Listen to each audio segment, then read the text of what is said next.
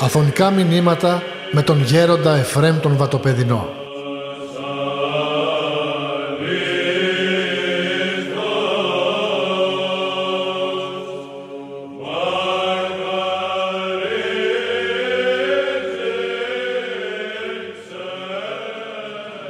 Πραγματικά χαίρομαι που είμαι μαζί σας. Ήρθα όπως ακούσατε μετά από πρόσκληση το χωριανό μου και είμαι συγκινημένος σε αυτές τις μέρες για την αφοσίωση του λαού μας εις το Άγιον Όρος.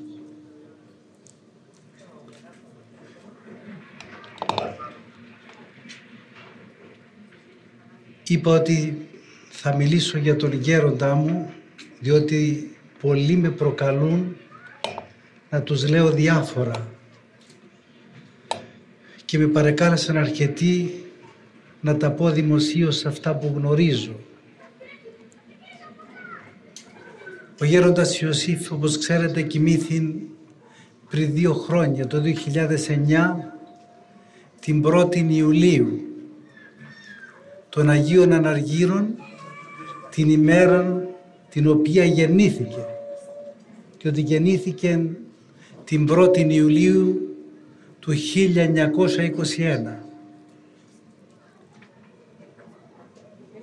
Από μικρός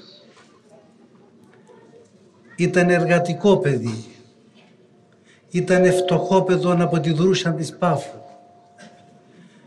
Ήταν έξυπνο παιδί, αλλά όπως ερθιμούνται οι παλαιότεροι, οι ανάγκες οι βιωτικές, οι γεωργικές ενασχολήσεις, δεν τον άφησαν οι γονείς του να πάει στο σχολείο παρά μόνο δύο τάξεις και αυτές ένα μέρος του χρονικού διδασκαλικού διαστήματος. Τα, τα αδέρφια του που ήταν έντεκα πήγα στην Αμερική και πρόκοψαν οικονομικά και ήθελαν να πάρουν και τον τελευταίο αδελφό του στο Σοκράτη, έτσι λεγόταν, το κοσμικό του όνομα. Και ετοίμασαν τα χαρτιά του και πήρε την βίζα για να πάει στην Αμερική. Και όταν ήταν ηλικίας ακριβώς 16 ετών, όπως ο ίδιος ο γέροντας μας έλεγε, προτού να πάει, λίγες μέρες προτού να πάει στην Αμερική, του είπε κάποιος φίλος του ότι υπάρχει ένα κινηματογραφικό έργο στην Πάφο για να πάνε να το δουν. Και πήγε και αυτός. Ήταν έναν πολεμικό έργο. Και όταν είδε να σκοτώνει ο άνθρωπος τον άλλον άνθρωπον, τόσο πολύ μελαχόλησε, τόσο πολύ έχασε τη διάθεσή του και χωρίς να είναι κατηχημένος πνευματικά παρά μόνον είχε δύο ευλαβείς γονείς τον Παντελεήμονα και την Ευγενία. Ήταν οι γονείς της απλής πίστεως. Ήταν οι γονείς του χωριού η ταπεινή. Και όταν ήρθε σπίτι και τον είδαν είναι σκεφτικό, λέει ότι λέει στη μάνα του ο Σοκράτης η ζωή η μητέρα είναι μια ματαιότης. Λέει είδα εκεί στον κινηματογράφο πόσο εύκολα φεύγει ο άνθρωπος από τη ζωή. Πόσο εύκολα σκοτώνεται. Άρα λοιπόν πρέπει να φροντίσουμε για την ιονιότητα. Τότε πώς θα φέρνει Θεία Πρόνοια νομίζετε για να καθοδηγήσει κάποιον άνθρωπον και να τον οδηγήσει εις το κατευδοκία θέλημά της. Τότε αποφασίζεται από το χωριό να έρθει μια ομάδα να προσκυνήσουν στη Μονή Σταυροβουνίου. Και τότε ακριβώς μόλις άκουσε ο 16χρονος Σοκράτης ότι θα πάνε χωριανοί τους στο Σταυροβούνι τότε είπε θέλω να πάω κι εγώ. Και τότε τον άφησαν οι γονείς του παρόλο που ήταν ανήλικος και τότε στα χρόνια εκείνα δεν ήταν εύκολο ένας ανήλικος να, να φύγει εκτός του χωριού. Ήρθεν στο Σταυροβούνι και είδαν τους μοναχούς χωρίς ποτέ να ειδεί μοναχών. Και όταν πήγε μέσα στο καθολικό της Μονής βλέπει εκεί στον Τίμιο Σταυρόν ένα φως. Χωρίς να ξέρει τι είναι, χωρίς να ξέρει τι τελεσιουργείται. Κι ήταν η ώρα που γινόταν ο Εσπερινός. Κι είδαν τους μοναχούς να είναι στα στασίδια τους. Και ρώτησε κάποιον λαϊκό συγχωριανό του. Αυτοί που είναι στα, στα στασίδια οι μαυροφόροι που κάθονται όλοι μαζί ποιοι είναι, τι παρουσιάζουν ποιος είναι ο ρόλος τους και τότε ένας χωριανός που ήταν ευλαβής λέει σε κάποιο σταυρουβουνιώτη μοναχό που το γνώριζε το παιδί αυτό ρωτάει. Θέλει να του εξηγήσετε ποια είναι η αποστολή σας, τι κάνετε. Και τότε του εξήγησα. Και τότε λέει, μα αυτό που κάνετε εσείς, εγώ μέσα μου χωρίς να κατηχηθώ, το ποθώ και το επιδιώκω χωρίς να ξέρω τι είναι. Και τότε αποφασίζει και μένει δόκιμος παρόλο που ήταν ανήλικος 16 ετών στη Μονή Σταυροβουνίου. Τότε ήταν ηγούμενος ο γέρον Βαρνάβας και πνευματικός της Μονής διότι ήταν απλός μοναχός ο γέρον Βαρνάβας ήταν ο περιώνυμος Παπακυπριανός από το Δάλι.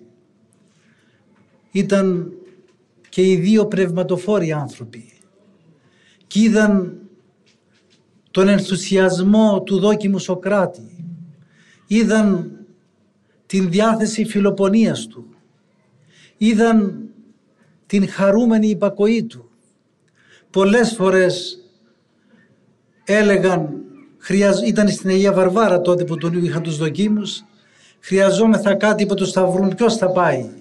Και ο γέροντας σήκωνε το χέρι του, εγώ θα πάω. Τους ευχαριστούσε αυτή η προθυμία και η φιλαδελφία του. σε τρία χρόνια τον κάνουν ρασοευχήν, το πρώτο στάδιο του μοναχισμού και τον ονομάζουν μοναχός Σοφρόνιο.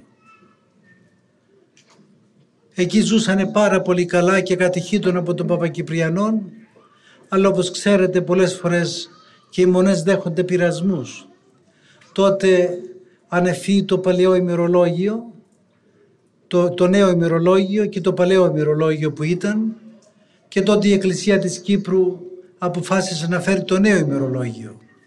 Και άρχισαν τότε οι διαξυφισμοί μέσα στο μοναστήρι.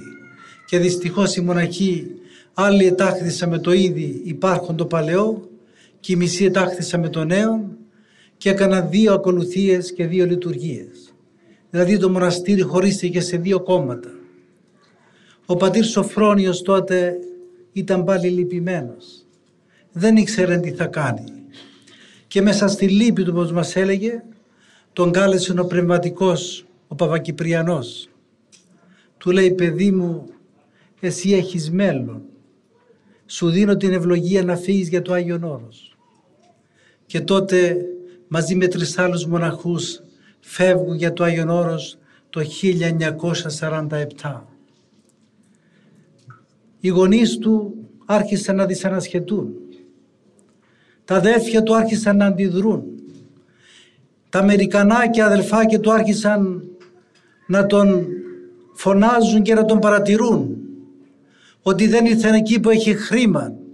Δεν ήρθαν εκεί μαζί τους να οικονομήσει και να γίνει ένας σωστός άνθρωπος στην κοινωνία. Και ότι δυστυχώς όταν ένας πάει για μοναχός τι λένε νομίζετε, πάει τον χάσαμε, έφυγε αυτός. Και όμως δεν το χάσαμε, τον κερδίσαμε. Και τότε ο πατήρ Σοφρόνιος φεύγει. Το μαθαίνει ο πατέρας του και έρχεται τότε στη Λάρνακα, από εκεί έφευγε. Και του λέει παιδί μου πήγαινε στο καλό. και εφόσον το διάλεξες σου δίνω την ευχή μου. Το ίδιο και η μητέρα του. Και ο Παπακυπριανός του είπε όπως μας έλεγε να πας στο Άγιον Όρος παιδί μου αλλά φρόντισε να βρεις έναν αγιασμένο γέροντα να σε διδάξει τον πνευματικό νόμο. Γιατί όπως του έλεγε ο Παπακυπριανός είναι μεγάλο πράγμα στον μοναχό να βρει γέρονταν αγιασμένων και φωτισμένων και θεόπνευστων. Φθάνει ο γέροντας στο λιμάνι του Πειραιά. Εκεί δυστυχώς συνέβη ένας πειρασμός. Πήγαν και ρώτησαν πότε φεύγει το πλοίο και τους είπε το πλοίο φεύγει σε μία ώρα. Θα πάει στη Θεσσαλονίκη και από τη Θεσσαλονίκη στο Άγιο Όρος. Επήγανε στον υπεύθυνο και όπως μας έλεγε ο γέροντας αυτός ο υπεύθυνος του λιμανιού άθεος ήταν. Μισόθεος ήταν. Μόλις είδε τους μοναχούς τους ήβρισε με μια καλή βρισιά και τους λέει δεν έχει θέση για σας. Αυτοί εκόμπιασαν. Του λέει σας παρακαλούμε είμαστε μοναχοί. Εφόσον προλαβαίνουμε το πλοίο να πάμε να μην πληρώνουμε ξενοδοχείο και δεν είναι και σωστό εμείς οι μοναχοί να μένουμε στο ξενοδοχείο εφόσον προλαβαίνουμε το πλοίο. Όχι, τους λέει. Τα διαβατήρια σας δεν είναι καλά. Δικαιολογία ήταν. Έρχονται άλλοι λαϊκοί από την Κύπρο για να πάνε Θεσσαλονίκη και τους βάζει. Πηγαίνει ξανά ένας από την συνοδεία τους μοναχούς τους Σταυρομουνιώτε και του λέει: Βρε, τράγω, φύγε από εδώ. Μετά άρχισαν να διαβουλεύονται μεταξύ τους και να πάνε στον υπεύθυνο, στο διευθυντή του λιμανιού. Ο γέροντας μας όπως μας είπε λέει πατέρες κάναμε το ανθρώπινο. Δεν θα πάμε. Θα υποχωρήσουμε. Θα υποκύψουμε στη Θεία Μπρόνια φεύγει το πλοίο. Πηγαίνει προς τη Θεσσαλονίκη και στο Βόλον βυθίζεται άφτανδρο δεν εσώθη κανένας. Όλοι τους και αυτό μας το έλεγε ο γέροντας ως παράδειγμα μας έλεγε παιδιά μου εγώ το βρήκα στη ζωή μου. Και αν επίεζα και αν επήγαινα στο διευθυντή του λιμανιού είχα δίκαιο. Θα με έβαζε στο πλοίο και θα επετιμάτων αυτός ο υπάλληλος που ήταν υπεύθυνος. Αλλά όμως δεν πήγα. Και αυτό μας έλεγε το ωραίο αυτό. Μία πόρτα που τη χτυπάτε για να ανοίξει. Αν δεν ανοίξει και δεν ξεκλειδώνει, μην τη σπάσετε να μπείτε μέσα. Θα το μετανιώσετε. Αυτό μας έλεγε πολλές φορές. Ήρθεν στην Αγία Νάνα σε ένα χωριανό του μοναχό διότι τότε τα δεδομένα και τα παραδεδομένα του Αγίου Όρους ήταν για να πάντα μείνει κανείς μόνιμα έπρεπε να έχει πρόσκληση από κάποιον μοναχόν ότι τον δέχεται στο καλύβι του ή στο μοναστήρι ή στο κελί. Τότε πήγε στην Αγιάνα, πήγε σε ένα καλύβι και δυστυχώς απαγοητεύτηκε. Το χρόνο εκείνο που πήγαινε το Άγιον Όρος πνευματικά ήταν υποτονισμένο και άρχισε να έχει λογισμούς. Στο Σταυροβούν ήταν πιο καλά. Και τότε αυτοί οι γέροντες που πήγαινε είχαν το διακόνημα του ξυλουργού. Και τότε διεφήμιζαν τον γέροντα Ιωσήφ τον ησυχαστή που ήταν κοντά στην Αγιάνα, στη μικρά Αγιάνα, ότι ήταν θεοφόρος, διορατικός και χαρισματικός γέροντας. Αυτός μόλις άκουσε ήθελε να πάει να τον δει. Δεν τον άφηναν όμως οι γέροντες γιατί τον είδαν ότι ήταν καλός μοναχός και ήταν εύχριστος στη διακονία.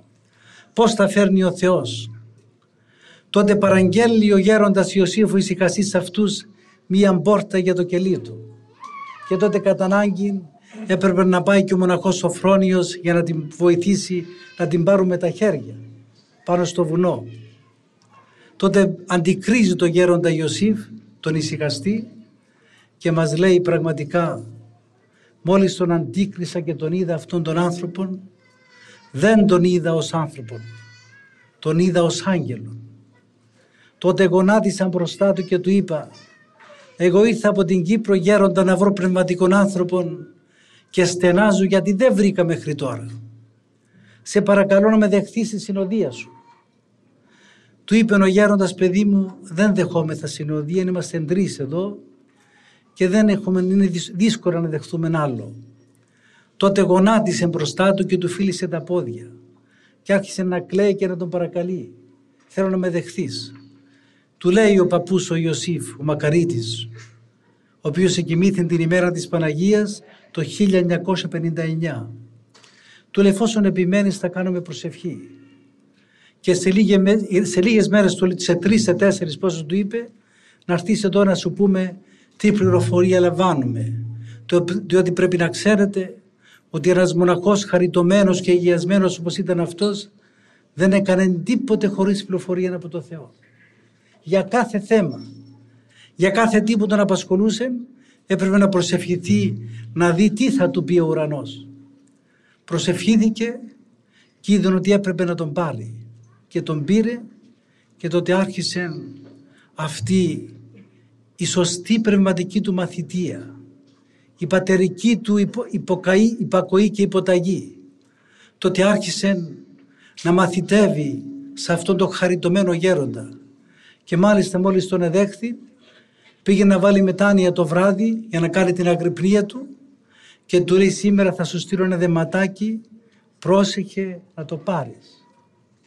Πήγε να προσευχηθεί στο κελί του και προτού να πάρει τον κομποσχήνη έρχεται η χάρις μέσα του άρχισε να πενθεί άρχισε να κλαίει, άρχισε να προσεύχεται με θερμότητα και αισθανόταν ότι αγαπούσε όλη την οικουμένη. Και όταν ο μοναχός κλαίει, δεν κλαίει από απόγνωση και από κατάθλιψη, ούτε από μελαγχολία, κλαίει από θείον πόθο. Και τότε του εδόθη η χάρη αυτή για να καταλάβει τι γλυκής που είναι ο Χριστός και του εδόθη με τη μεσητεία και με την παρεσία του γέροντός του έζησε στο γέρονταν 12 χρόνια. Εκεί είδεν, επήγαινε να το βρει να εξομολογηθεί. Προτού να τον πλησιάσει ο γέροντάς μας, του τα έλεγε ο γέροντας ο Ιωσήφ. Ήτανε φορές που εκεί ήταν δυσκολίες για να βρουν τρόφιμα και έστελε το γέροντα να συνάγουν στα μοναστήρια φουντούκια ή μήλα. Και κάθε τόσο του έστελε ένα γραμματάκι ο γέροντας Ιωσήφ ο Εσυχαστής και μέσα στο γράμμα αυτόν ήταν όλα όσα τον απασχολούσαν. Ούτε τηλέφωνα είχαν τότε, ούτε επικοινωνίες όπως σήμερα που ενώ καθήμεθα εδώ και επικοινωνούμε την ίδια στιγμή αυτή την ώρα με όλο τον κόσμο με το ηλεκτρονικό τηλέφωνο. Κι όμως ήταν η χάρη αυτού του ανθρώπου τόσο δυνατή, ήταν τόσο, τόσο ευλογημένος αυτός ο άνθρωπος που τα έβλεπε όλα. Και αυτό ακριβώς του το έδωσε το χάρισμα αυτό και μάλιστα του είπε ότι όταν επλοφορήθηκα για να σε πάρω υποτακτικό μου είδα έναν πουλί που εκελεδιούσε θεολογικά λόγια. Και αυτόν όπως επαληθεύθη εξ ήταν αυτό το χάρισμα της θεολογίας που ο γέροντας Ιωσήφ Βατοπεδινός ως αγράμματος που ήταν μέχρι Δευτέρα εντάξει του Δημοτικού εθεολογούσεν και συνέγραφεν και διεισδούσε σε πνευματικά νοήματα τα οποία δεν μπορούσαν να διεισδύσουν οι καθηγητές πανεπιστημίου. Ο γέροντας μας υπηρέτησε και υπάκουσαν όπως και οι άλλοι υποτακτικοί ο γέρον Εφρέμ, ο φιλοθεήτης που τώρα είναι στην Αμερική που τώρα έχει ιδρύσει 19 μοναστήρια ένα δεύτερο δηλαδή Αγιον Όρος μέσα στην Αμερική και με την παρουσία του εκεί και προσφάτως πήγα και τον είδα πριν από δύο μήνες και μου είπε ότι πολλές φορές είδε τον παππού τον Ιωσήφ, τον ησυχαστή να περιπατεί στην αυλή της Μονής της Αριζόνας. Και όταν εκοιμήθη ο γέροντάς τους ήταν ο πατήρ Σένιος ο διάδοχος, ο πατήρ Αθανάσιος ο κατασάρχαν αδελφός του γέροντος Ιωσήφ του Ισυχαστού, ο γέροντας Ιωσήφ ο δικός μας, ο Παπαχαράλαμπος που έγινε ηγούμενος της Μονής Διονυσίου και ο Παπαεφρέμ που σας είπανε στην Αμερική. Επειδή έβλεπε μακριά ο παππούς ο Ιωσήφ, είχε το χάρισμα να βλέπει πολύ μακριά. Όπως ξέρουν οι περισσότεροι, μέσα σε μια συνοδεία να τον κοιμηθεί ο πρώτος γέροντας, γέροντας γίνεται ο διάδοχος. Εδώ δεν έγινε έτσι. Τους χώρισε όλους και τους είπε άμα τη κοιμήση μου είστε όλοι ελεύθεροι να κάνετε συνοδεία. Και μάλιστα κάποιος ουρανοπολίτης, ένας Ιωάννης Μπίτσιος, που πήγαινε εκεί και έπαιρνε ψωνίσματα στον παππού τον Ιωσήφ, του έλεγε όταν ήταν νέα τα καλογέρια, του λέει Γιάννη βλέπεις αυτά τα καλογεράκια, θα έρθει η ώρα που θα γεμίσουν το Άγιον Όρος μοναχούς. Και αυτό το έλεγε πριν από 60 χρόνια, διότι ακριβώς ο άνθρωπος ο οποίος έχει τη χάρη του Θεού, έχει την Θεία έμπνευση, έχει την θέωση μέσα του και καθαρίζει την καρδιά του, δεν είναι πνευματικός μείωπας όπως εμείς οι περισσότεροι, αλλά βλέπει πολύ μακριά, βλέπει με άλλες διαστάσεις και με άλλες προδιαγραφές. Και σήμερα υπάρχουν έξι μοναστήρια από τα 20 του Αγιώρους που είναι του παππού του Ιωσήφ. Και δεν είναι λίγο αυτό διότι ο γέροντας Ιωσήφ ο δικός μας ήταν άνθρωπος που εδέχθη ένα φωτισμό όπως μας έλεγε. Και ενώ προσευχόταν μια φορά ήρθε μου λέει παιδί μου σαν μια λάμπα μέσα μου και άναψε σαν ηλεκτρική λάμπα και φωτίστηκα. Και καταλάβαινα τα νοήματα και άρχισα τότε να συγγράφω τον βίο του γέροντός του. Που όπως ξέρετε τον βίο των υγιασμένων γερόντων μας τον προσφέρουν οι μαθητές τους. Με την προσευχή, με το κλάμα, με τις θεομητορικές αντιλήψεις. Ο γέροντας είχε μια εικόνα πολύ θαυματουργό και του τη ζήτησε ο παραδελφός του ο γέροντας Εφρέμ και του την έδωσε και μετά ελυπήθηκε. Το μετάνιωσε μέσα του. Και εκείνη την ώρα που ήταν δύστημος, του λέει κάποιος γείτονας από τη Νέα Σκήτη που κατέβηκα μετά από τη Μικρά Γιάννα και του λέει έχουμε μια εικόνα θαυματουργό να σου τη δώσουμε διότι εμείς θα πεθάνουμε και δεν έχουμε διαδόχους και θα πάει στο μοναστήρι του Αγίου Παύλου και ίσως δεν της δώσω σημασία. Και τότε του την έδωσαν που είναι η Παναγία η Παντάνασα. Αυτή η θαυματουργός εικόνα που είναι νέα εικόνα αλλά όμως σε όλα τα μύγη και τα πλάτη επήρε τέτοια διάσταση ευλαβίας που την έχουν όλες οι Ορθόδοξες Εκκλησίες. Και τότε που μας έλεγε ο Γέροντας, όταν την είχε στο καλύβι των Αγίων Αναργύρων, έρχεται κάποιο παιδί από τη Λεμεσό για να προσκυνήσει. Και ενώ πήγε να προσκυνήσει, μπροστά στο γέροντά μας άστραψε η εικόνα και το πρόσωπο της άστραψε σαν ο ήλιος. Και ενώ πήγε να προσκυνήσει το παιδί αυτό, τον έριξε κάτω και έπεσε. Και τότε το παιδί αυτό ομολόγησε ότι ασχολείται με τα μάγια. Και τότε ασφαλώς ήταν μια παιδευτική παρέμβαση της Παναγίας.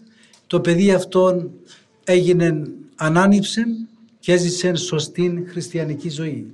Και από τότε αυτή η εικόνα που του είχε ο γέροντας πάρα πολλούς ανθρώπους βοήθησε και ιδιαίτερα τους καρκινοπαθείς. Γι' αυτό σήμερα όπως είπα και στις στελιοράσεις που με κάλεσαν και πήγα είπα ότι τόση δίψα έχει ο κόσμος να κάνουμε παρακλήσεις σε αυτήν την εικόνα που στέλνει συνεχώς γράμματα. Και σήμερα το Βατοπέδιν έχει επτά θαυματουργές εικόνες που οι άλλες οι έξι είναι πολύ αρχαίες, με πολλή ιστορία. Πρωτεύουσαν θέση έχει αυτή η εικόνα που είχε ο γέροντας ως προσωπικό του χτήμα. Πολλές φορές μου έλεγε ο ίδιος, είδεν και την χάρη της Θεοτόπου. Πολλές φορές τον εγιάτρευσαν η Παναγία. Πολλές φορές που ήταν μόνος του και έπεσε κάτω μια φορά και δεν μπορούσε και φώναζε την Παναγία και αμέσως μια δύναμη ήρθε λέει και το στήριξε μόνο του προς τα πάνω. Ήταν ο άνθρωπος που ποθούσε τον Θεό. Βέβαια είναι πολλά, δεν μπορώ να σας τα πω τώρα. Σας είπα έτσι λίγα ακροθυγός για να δείτε. Αυτό που είχε ο γέροντας Ιωσήφ ήταν η θεία αίσθησης, η ενθεοαίσθηση. Μια φορά μου έλεγε διάβαζα τα άπαντα του σημείων του νεθεολόγου και εκείνη την ώρα που διάβαζα τα άπαντα του Αγίου Σημεών του νεθεολόγου του παρουσιάστηκε ο Άγιος Σημειών, ο νέος θεολόγος και τον επεφήμισε και τον επένεσε και τον ευλόγησε γιατί διαβάζει τα άπαντά του, τα γραφόμενά του. Ο γέροντας Ιωσήφ ήταν ταπεινός, ήταν άνθρωπος που έκλαιε συνεχώς. Εγώ περίπου 25 χρόνια ήμουν ιερεύς και τον κοινωνούσα. Δεν εκοινώνησε ποτέ χωρίς δάκρυα. Συνεχώς ήταν σε λιγμούς. από θείον πόθο και μάλιστα έπασχε από την καρδιά του και από πνευμονικό είδημα εκοιμήθη και όταν ήρθε μια μέρα ο γιατρός του από τη Θεσσαλονίκη και τον πήρα, λειτουργούσα στην εκκλησία του και τον πήρα μαζί μου τον γιατρό μετά ήταν ανήσυχος ο γιατρός και μου λέει γιατί κλαίει ο γέροντας, πρέπει να τον πείσουμε να μην κλαίει γιατί είναι κακό για την καρδιά του. Του το είπα του γέροντα γελώντας και μου λέει αυτός δεν ξέρει παιδί μου. Ποτέ του στη Θεία Λειτουργία πάντοτε είχε αίσθηση. Μου λέει όταν είμαι στη Θεία Λειτουργία έχω αίσθηση των αγγέλων που είναι παρόντες. Έχω αίσθηση των Αγίων. Αλλά όπως μου έλεγε πολλές φορές όταν είμαι στη Θεία Λειτουργία διανοίγει ο νους μου και αρχίζω με έναν αγιοπνευματικό τρόπο να δυσδύω εις την γένωση του Θεού Λόγου. Και τότε παιδί μου δεν μπορώ να αντέξω να κλαίω. Ήταν ο άνθρωπος που εποθούσε τον Θεό. Ήταν ο άνθρωπος που εποθούσε τον θάνατο. Ιδιαίτερα τον τελευταίο χρόνο πήγαινα να τον επισκεφθώ. Του έλεγα γέροντα πώς είσαι; Μου έλεγε έτσι με έναν απλόν τρόπο. Παιδί μου περιμένω το τρένο και δεν έρχεται. Και εννοούσε τον θάνατο. Και για πρώτη φορά στη ζωή μου είδα έναν άνθρωπο να αποθεί τον θάνατον όχι από απελπισία, όχι από απόγνωση, όχι από απαγοήτευση, αλλά από θείον πόθον και από θείαν αγάπη.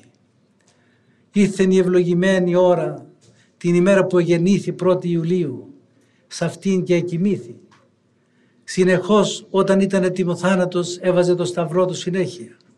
Και θυμούμαι που ήταν εκεί και τον έβαζε καλά το σταυρό του στην αρχή και μετά δεν μπορούσε από την αδυναμία και τον έβαζε πολύ λίγο. Και μέχρι το τέλος του συνεχώς σταυροκοπιόταν και ήταν εμπλήρη διαυγία.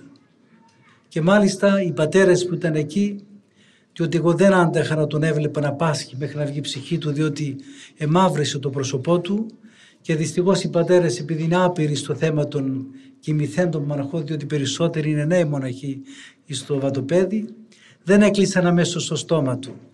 Και όταν πήγαν να το κλείσουν μετά, το έκλειναν και μετά επειδή νεκρώθησαν εμείς, δεν μπορούσαν να, το, να κλειστεί το στόμα και ήταν συνεχώς ανοιχτό. Και μάλιστα πολύ ανοιχτό.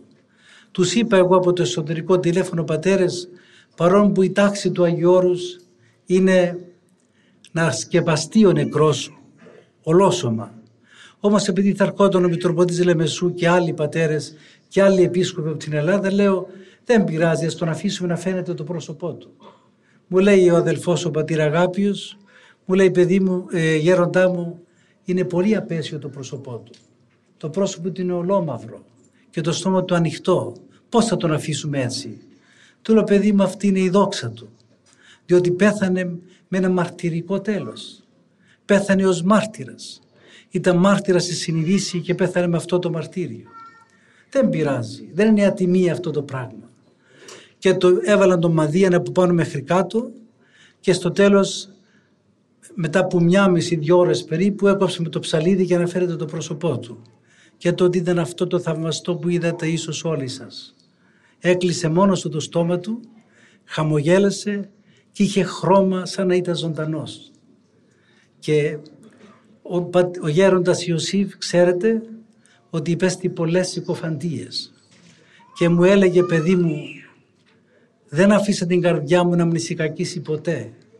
Και μάλιστα για κάποιον επίσκοπο που το κατηγορούσε και το συκοφαντούσε τόσο πολύ, μια μέρα το πρωί πήγα να τον δω. Και τι μου είπε. Μου λέει παιδί μου, όλη την ημέρα, όλη το βράδυ έκλαιγα για αυτόν τον επίσκοπο γιατί αν, δεν, αν του τα συνερίσει αυτό ο Θεός θα δυσκολευτεί στη σωτηρία του. Και αυτή η υπομονή που έκανε στην πρόνοια του Θεού υπομονή στη συκοφαντία, υπομονή στην κατηγορία χωρίς να κατακρίνει. Αυτόν τον ανύψωσε και πραγματικά ήταν ο πιο τυχερός διότι χαμογέλασε τελευταίος. Και ακριβώς αυτό το θαύμα το οποίο όλοι αντικρίσαμε, όλοι ενιώσαμε, ήθελε να μας πει ότι εγώ δεν απέθανα, εγώ καθεύδω και πήγα θριαμβευτής στην χώρα του παραδείσου. Διότι όπως μας έλεγε κάποτε και ο πατήρ Παΐσιος, όταν ο άνθρωπος φύγει από τον κόσμο αυτόν, οι μάρτυρες υπερασπίσεώς του θα είναι οι θλίψεις του, θα είναι οι στενοχώριες που απολαμβάνει σε αυτή τη ζωή, που αυτά είναι τα γαλόνια του. Και ο γέροντας και μετά θάνατον εμφανίζεται και στους πατέρες. Και εγώ βέβαια ήταν, διότι εγώ παρηγορώ όλους, αλλά δεν έχω κάποιον να με παρηγορήσει και ήταν η παρηγοριά μου. Και δεν σας αποκρύπτω ότι στενοχωρήθηκα λίγο στην αρχή. Μετά είδα ότι η παρουσία του είναι τόσο έντονη που μας βοηθάει πιο πολύ από ό,τι ζούσε. Πολλές φορές σας εξομολογούμε. Έχω διάφορα προβλήματα, διότι όπου είναι η κοινωνία ανθρώπων εκεί υπάρχουν και προβλήματα. Πήγαινω στον τάφο του και του τα λέω και αμέσως λύνονται και βλέπουμε την παρεσία του. Μια κοπέλα που ίσως είναι παρούσα εδώ αυτή τη στιγμή, αυτή επρόσεχε να μην τεκνογονήσει. Και ήρθε και με συνάντησε και μου είπε είδα όραμα ότι πήγα στο βατοπέδι και πήγα να προσκυνήσω τον τάφο του γέροντα. Και μόλις έκανα το σταυρό μου να πάω να προσκυνήσω, ανοίγει ο τάφος και βγαίνει ο γέροντας από τον τάφο και μου λέει ελεκτικά εάν δεν βγάλεις αυτόν που έχεις μέσα σου δεν είσαι να προσκυνήσεις το σταυρό του τάφου μου.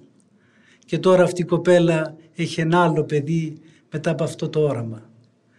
Πολλές φορές εμφανίζεται και σε λαϊκούς και τους παροτρύνει και τους συμβουλεύει αλλά περισσότερο στους μοναχούς και κάποιος μοναχός που έφυγε από το μοναστήρι μας που δεν έπρεπε να το κάνει αυτό του εμφανίστηκε και τον ήλεξε και αυτή η εμφάνισή του τον έφερε πίσω στη μονή της μετανοίας του. Αυτή είναι με λίγα λόγια και σε γενικές γραμμές, διότι δεν θέλω να σας κουράσω, η βιωτή αυτού του γέροντα που όταν μιλούσε για το Θεό, όταν μιλούσε για τον Χριστό, που πάντοτε τον όνομαζε το κέντρο της αγάπης μας. Αυτό, αυτόν τέτοιο θείον έρωτα είχε. Δεν υπολόγιζε τίποτε προκειμένου να θεραπεύσει και να λατρεύσει τον Ιησού Χριστόν. Σε αυτόν έγκυται η αναμόρφωση της Μονής Βατοπίδη. Εγώ δεν έκανα τίποτα. Εγώ πήγα εκεί και βρήκα έτοιμα τα πράγματα, άλλος εστινοσπύρων και άλλος ο θερίζων. Και μάλιστα δεν θα λησμονήσω ότι ενώ είμαστε στη Νέα Σκήτη, πήγαινε η μακαριστή μοναχή Μαρία Υψηλίος, γιατί ξέρετε, πήγαινε στο γέροντα Πορφύριο για να τον δει, αυτόν τον μεγάλον επίσης Άγιον της Εκκλησίας Νεοφανή. Και του λέει, έχω γέροντα τον Ιωσήφ, τον γέροντα Ιωσήφ. Της λέει τον Κύπριο, αυτό του λέει έχω. Αυτός θα έρθει η ώρα που θα είναι ο αναμορφωτής της Μονής Βατοπεδίου. Και αυτό το είπε και αυτό έγινε σε πέντε χρόνια. Διότι όπως σας είπα οι ενάρετοι άνθρωποι βλέπουν μακριά και ακριβώς ο γέροντας Ιωσήφ είναι εκείνος ο οποίος μας εγκαλούχησε, μας παρέδωσε την αυθεντική πατερική διδασκαλία και σήμερα στο Βατοπέδι είναι 120 λεβέντες που αγωνίζονται για τη σωτηρία τους αλλά πρωτίστως και για την πατρίδα τους και για σας. Σας διαβεβαιώ ότι είμαι θα μακριά σας αλλά σας σκεφτόμαστε, προσευχόμαστε για σας. Μας μέλει η δική σας ζωή, μας μέλουν τα προβλήματά σας. Ας είμαστε μακριά, όμως οι μοναχοί προσεύχονται με πύρνες προσευχές. Και όπως έλεγε και ο πατήρ Παΐσιος, για να σωθεί η Κύπρος δεν χρειάζεται αγγλικές και αμερικανικές βάσεις. Χρειάζεται τις πνευματικές βάσεις που μια μεγάλη βάση είναι το Άγιον Όρος και η μονίβα του πεδίου. Σας ευχαριστώ και εύχομαι η χάρη της Παναγία να είναι μαζί σας.